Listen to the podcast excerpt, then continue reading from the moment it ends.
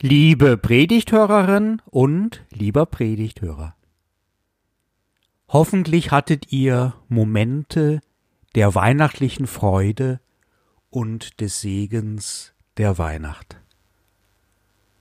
Und hier kommt meine Botschaft des Tages. Das Weihnachtsfest geht weiter. Natürlich nicht vollständig.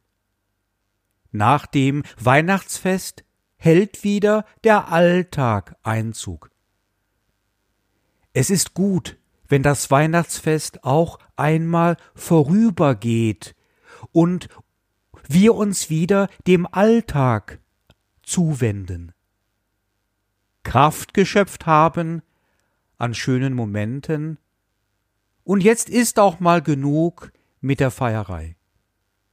Auch den Stress und den Erwartungsdruck, die ein solches Fest immer auch irgendwie mit sich bringen, dürfen wir zurücklassen. Und doch will das Fest in einer gewissen geistlichen Weise weitergehen. Das, was Weihnachten zu Weihnachten macht, der Frieden Gottes, will bleiben, will nicht vergehen. Immanuel, Gott ist mit uns. Das durften wir zu Weihnachten feiern, und Gott bleibt bei uns. Als die Kinder Gottes, die wir sind und bleiben, brauchen wir uns nicht aufschwatzen zu lassen, jetzt kämen andere Tage. Jesus, das Kind im Stall, brauchen wir keineswegs aus den Augen zu verlieren.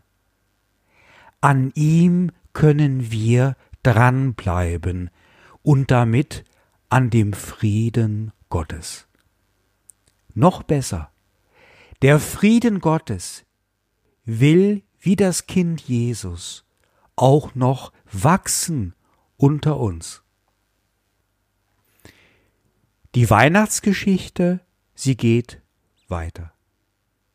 Und es hört die Weihnachtsgeschichte auch nicht damit auf, dass die Hirten eine absolut irre Nacht erlebt hätten und dann wieder in ihren Alltag gingen, zu ihren Herden und höchstens mal ganz selten hinter vorgehaltener Hand ihren Enkelkindern davon erzählten, was sie in dieser Nacht auf dem Feld und in diesem Stall bei einem gewissen Josef aus Nazareth erlebt hätten.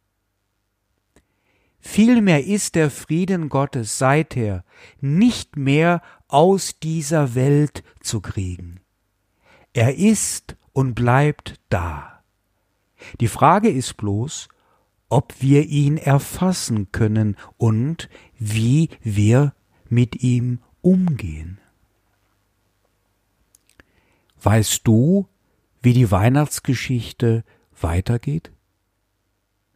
Kein Problem, wenn du es nicht weißt. Ich nehme an, die meisten Menschen könnten den Fortgang der Geschichte nicht erzählen. Sie wissen vielleicht so ungefähr, wie es weitergeht, und erinnern sich daran, wenn sie es hören. Also hören und schauen wir, wie die Weihnachtsgeschichte weitergeht. Aus dem Evangelium nach Lukas, es ist das zweite Kapitel, ab Vers einundzwanzig. Und als acht Tage um waren und man das Kind beschneiden musste, gab man ihm den Namen Jesus, wie er genannt war von dem Engel, ehe er im Mutterleib empfangen war. Und als die Tage ihrer Reinigung nach dem Gesetz des Mose um waren, brachten sie ihn nach Jerusalem, um ihn dem Herrn darzustellen, wie geschrieben steht im Gesetz des Herrn, zweites Buch Mose, Kapitel dreizehn, zwei und dreizehn, fünfzehn. Da heißt es: Alles Männliche, das zuerst den Mutterschoß durchbricht, soll dem Herrn geheiligt heißen. Und um das Opfer darzubringen, wie es gesagt ist im Gesetz des Herrn, ein paar Turteltauben oder zwei junge Tauben. Drittes Buch Mose, Kapitel zwölf, die Verse sechs bis acht. Und siehe, ein Mann war in Jerusalem mit Namen Simeon, und dieser Mann war fromm und gottesfürchtig und wartete auf den Trost Israels. Und der Heilige Geist war mit ihm. Und ihm war ein Wort zugeteilt worden von dem Heiligen Geist: Er solle den Tod nicht sehen, er habe denn zuvor den Christus des Herrn gesehen. Und er kam auf Anregen des Geistes in den Tempel.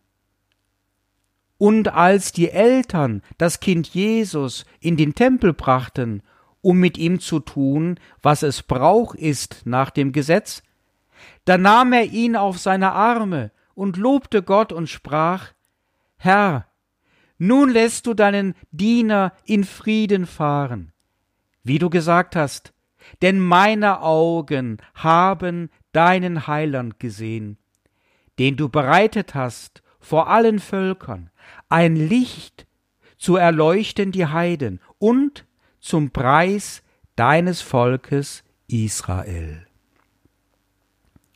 Und sein Vater und seine Mutter wunderten sich über das, was von ihm gesagt wurde. Und Simeon segnete sie und sprach zu Maria, seiner Mutter: Siehe, dieser ist gesetzt zum Fall und zum Aufstehen für viele in Israel und zu einem Zeichen. Und es war eine Prophetin, Hanna, eine Tochter Phanuels, aus dem Stamm Asser, die war hochbetagt. Sie hatte sieben Jahre mit ihrem Mann gelebt, nachdem sie geheiratet hatte, und war nun eine Witwe an die vierundachtzig Jahre.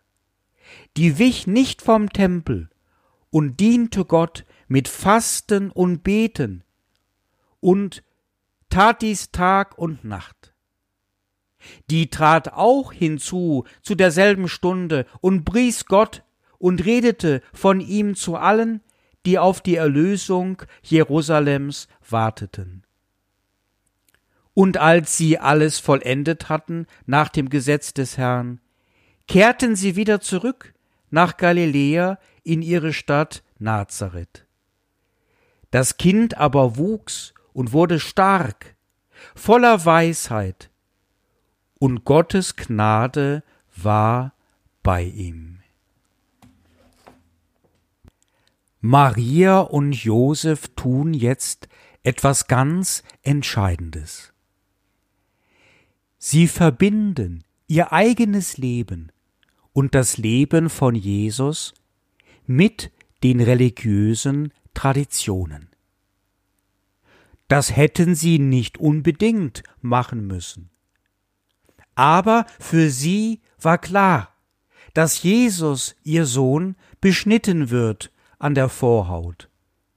Aber das ist für sie nicht bloß eine äußere Handlung, sondern sie erinnern sich dabei des Namens, den der Engel ihnen für Jesus gegeben hatte, und sie sind dem Engel gehorsam. Hier wird es ganz deutlich: die Verbindung der Traditionen mit dem eigenen Leben. Dann beachten sie die Reinigungsvorschriften für Maria aus dem Alten Testament und bringen außerdem Gott ein Dankopfer dar für ihren Sohn. Das haben damals schon nicht alle gemacht, sondern wirklich nur die Frommen. Aber für Maria und Josef war das klar.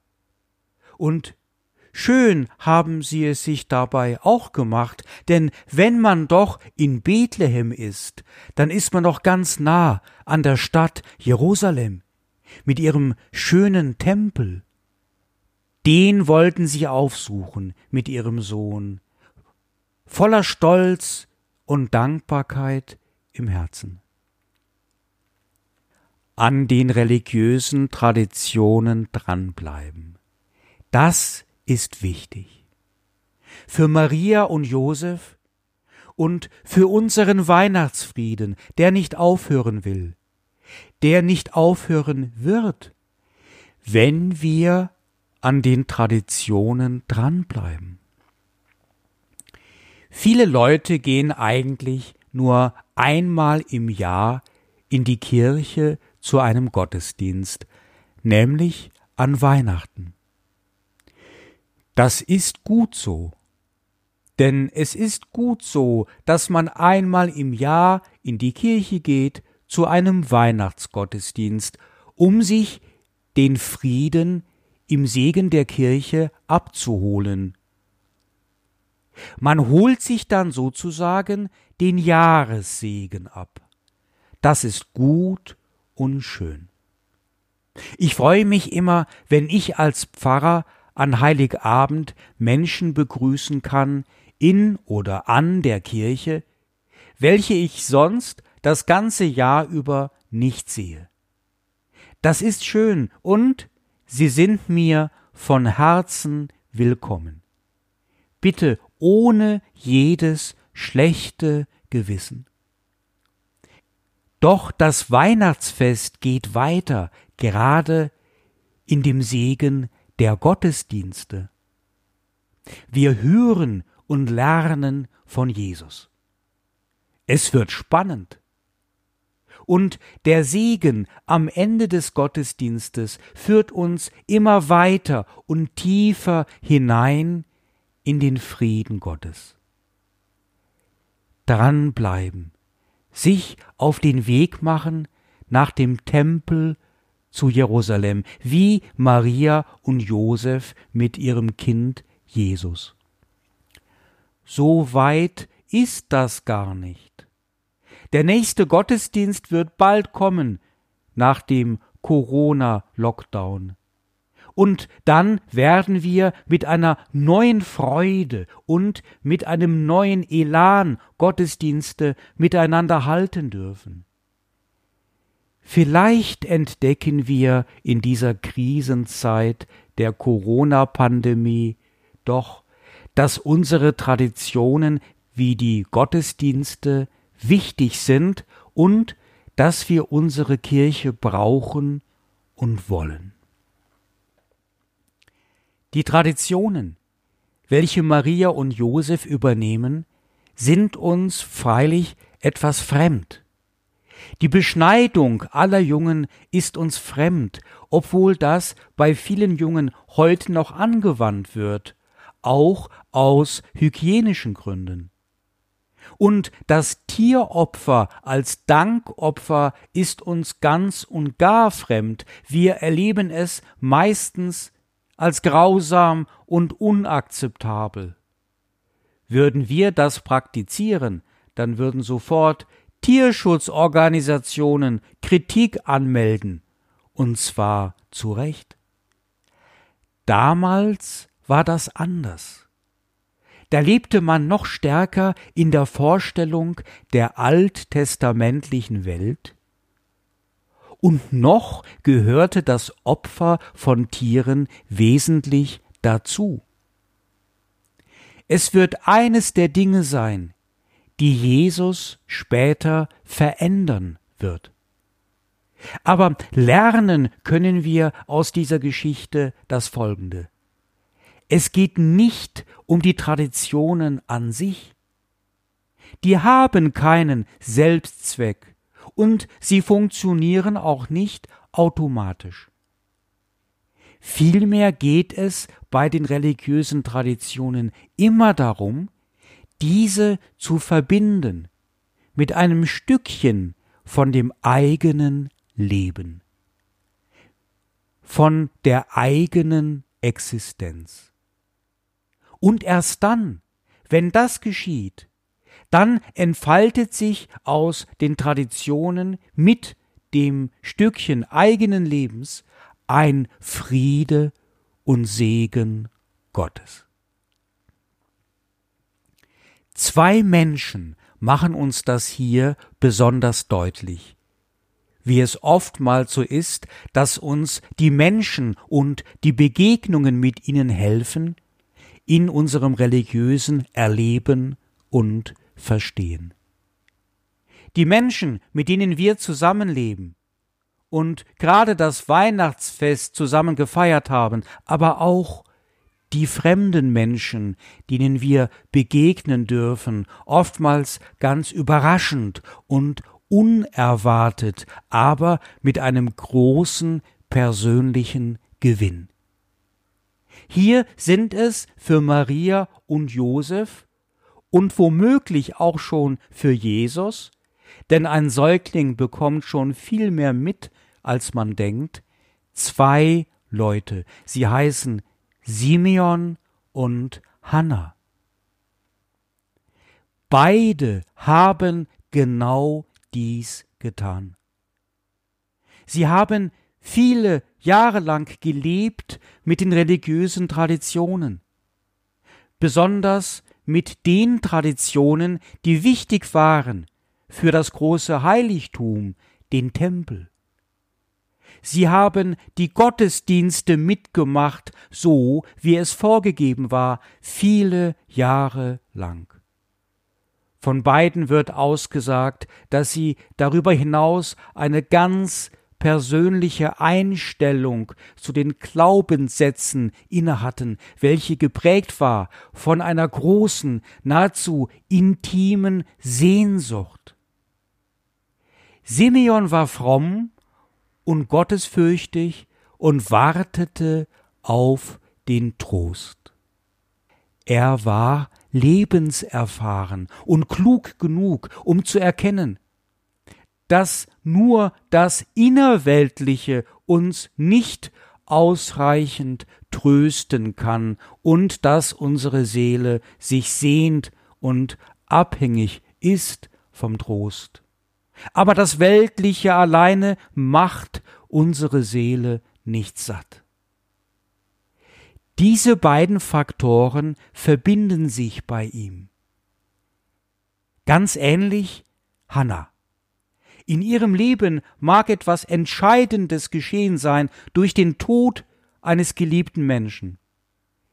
Jetzt hält sie sich gerne am Tempel auf. Aber sie macht nicht nur die Gottesdienste wie die anderen, sondern sie möchte Gott dienen und tut alles, um ihm nahe zu sein, ihm, nicht nur dem Tempel. Von beiden Menschen sagt der Text etwas Besonderes aus, denn sie haben durch diese Praxis des Glaubens schon viel erreicht. Bei Simeon merkt man, dass der Heilige Geist bei ihm ist. Ihm merkt man das Göttliche an. Wahrscheinlich kann man gar nicht genau sagen, was es ist, seine Ausstrahlung oder ein tiefer Frieden, der mit ihm ist, der von ihm ausgeht, oder eine besondere Menschenfreundlichkeit. Und von Hannah weiß der Text, dass auch sie fortgeschritten ist im Weihnachtsfeiern, denn sie redet zu den Menschen, weil ihr Herz so voll ist und überläuft, dass sie imstande ist, den Menschen ein gutes Wort des Friedens zu sagen. Und man hört auf sie und sie gilt als Prophetin und sie spricht zu den Menschen über die Frage der Erlösung durch Gott, denn danach sehnt sie sich. Aber die hat sie schon ergriffen. Und jetzt spricht sie darüber und man hört ihr zu. So als ob dann etwas von der Erlösung Gottes auf einen selbst überginge. und beide erkennen Jesus. Simeon spürt große Dankbarkeit beim Anblick von Jesus und er erinnert sich daran, dass ihm einmal versprochen wurde, den Retter selbst zu sehen. Und Hannah sieht Jesus und beginnt Gott zu preisen. Und alle dürfen es hören. Denn sie ist sich ganz sicher, die Prophetin, dies muss der Heiland sein, der in die Welt kommen soll, um uns zu erlösen. Wenn ich an Simeon und an Hannah denke, da fallen mir Gesichter von Menschen ein, aus meiner Gemeinde und überall in der Welt. Menschen, die schon längere Zeit persönlich mit den religiösen Traditionen gelebt haben. Diese Menschen sind eine Gabe Gottes. Immer wieder höre ich davon, dass gerade die Großeltern in religiöser Weise zutiefst geprägt hätten. Hört nicht damit auf, von den Alten zu lernen. Hört besonders auf die frommen Alten. Propheten und Prophetinnen gibt es auch heute noch, auch in der eigenen Familie. Und ihr Alten, hört nicht auf, eure persönlichen Erfahrungen mit dem Glauben zu erzählen. Wir brauchen eure Geschichten ganz dringend. Diese persönlichen Geschichten mit der Bibel und dem Glauben, mit der Kirche und den Traditionen in Verbindung mit eurer Lebenserfahrung. Sie tun uns so gewaltig gut. Sie lassen die Weihnachtsgeschichte für uns einfach weitergehen. Ihr Alten, hört nicht auf mit eurer Sehnsucht nach Gott. Sie eröffnet uns eine neue Perspektive. Hört nicht auf mit euren Gebeten, aber sprecht mit uns auch davon. Denn sie vermitteln uns einen großen Frieden. Meine liebe Schwiegermutter faltet noch jeden Tag die Hände zum Gebet. Das ist und bleibt für ihre ganze große Familie von Bedeutung. Und der Frieden Gottes, welcher höher ist als alle menschliche Vernunft. Er bewahrt unsere Herzen und Sinne in Jesus Christus. Amen.